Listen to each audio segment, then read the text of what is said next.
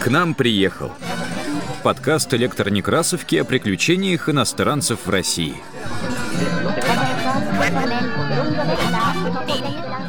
Привет! Это подкаст «К нам приехал», в котором мы читаем свидетельства иностранцев о России разных лет и эпох. У микрофона Елена Колесникова.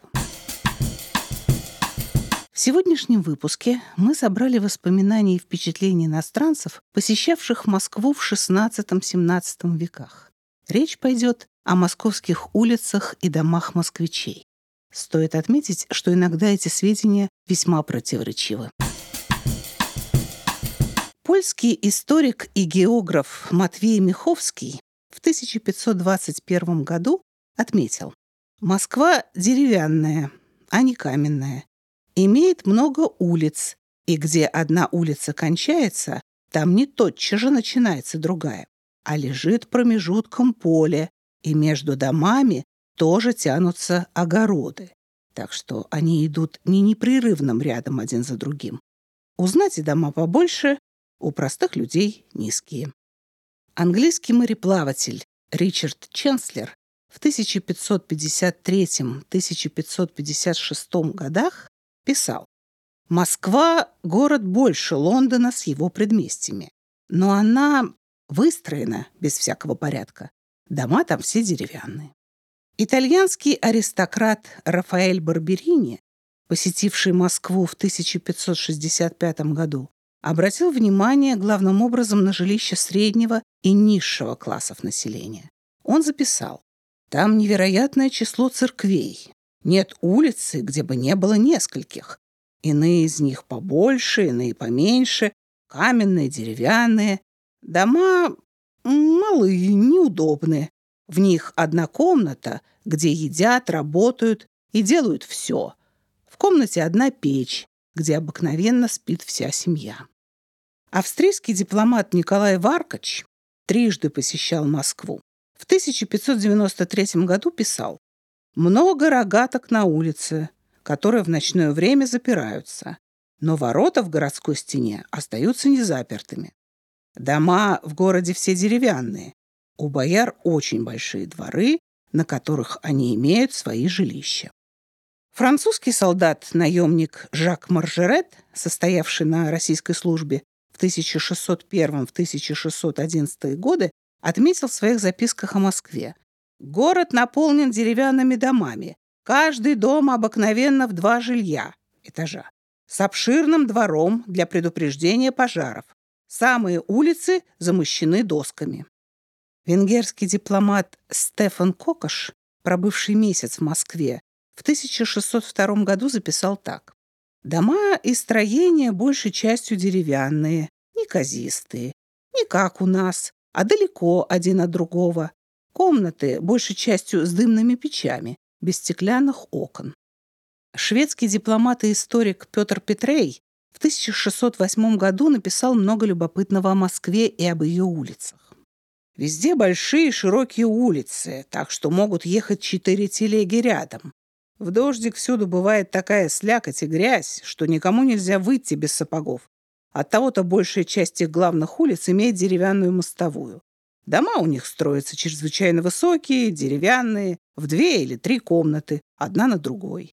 Такие дома особенно стараются строить себе богатые дворяне и купцы, хотя внутри этих домов и немного найдется такого, чем можно было бы похвастать. У небогатых и бедных в обыкновенном употреблении курные избы, точно такие же, как у крестьян в деревнях. Сирийский путешественник и архидиакон Антиохойской православной церкви, путешественник Павел Алепский, в 1654 году дивился красоте и искусству постройки в Москве каменных палат знати. Хоромы в этом городе большей частью все новые, построенные по-европейски, мы не можем надевиться их красоте и затейливости, прочности и искусному изяществу, множеству окон, изукрашенных узорами колонн с каждой стороны, пестроте их масляной окраски внутри и снаружи стен. Можно подумать, что они покрыты плитами настоящего мрамора или мелкой мозаикой. Австрийский барон путешественник и дипломат Августин Мейерберг в 1661-1662 годах так описывает внешний облик улиц и дворов. При большинстве дворов находятся обширные сады. К очень многим домам примыкают еще огороды. Да кроме того, разделяют их друг от друга довольно обширные луга, вперемешку с ними бесчисленные, можно сказать, церкви и часовни. Курлянский путешественник и дипломат Якоб Рейтенфельс, пребывавший в Москве с 1670 по 1673 год, записал «Улицы мощены не камнем, а деревянными бревнами, которые постоянно плавают в грязи либо покрыты слоем пыли. Гладкая дорога бывает только зимой, когда все покрывается снегом и льдом. Дома горожан по большей части деревянные, с редкими окнами. Впрочем, меж ними виднеются кое-где и каменные, бояр и иноземцев. Итальянский путешественник Эрколе Зани в 1672 году находил, что в Москве улицы широки и прямы, много обширных площадей, вымощены они толстыми, круглыми, сплошными бревнами и укатываются санями, кои ездят по ним во множестве. При каждом жилище или боярских хоромах дворы, службы, баня и сад. Хотя большая часть строений там из дерева, однако снаружи они очень красивы и вперемешку с хоромами бояр представляют чудесный вид. Самые лучшие высокие здания не бывают больше, чем в два яруса, а у простого народа в один. Больше воспоминаний иностранцев о Москве можно найти на полке «История Москвы» на электронекрасовке, где собрано более 170 изданий об истории столицы. Это был подкаст «К нам приехал» о приключениях иностранцев в России.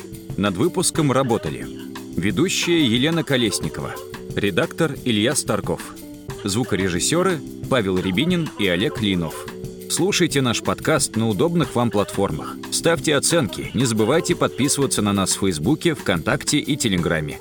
Так вы будете в курсе всех наших новостей.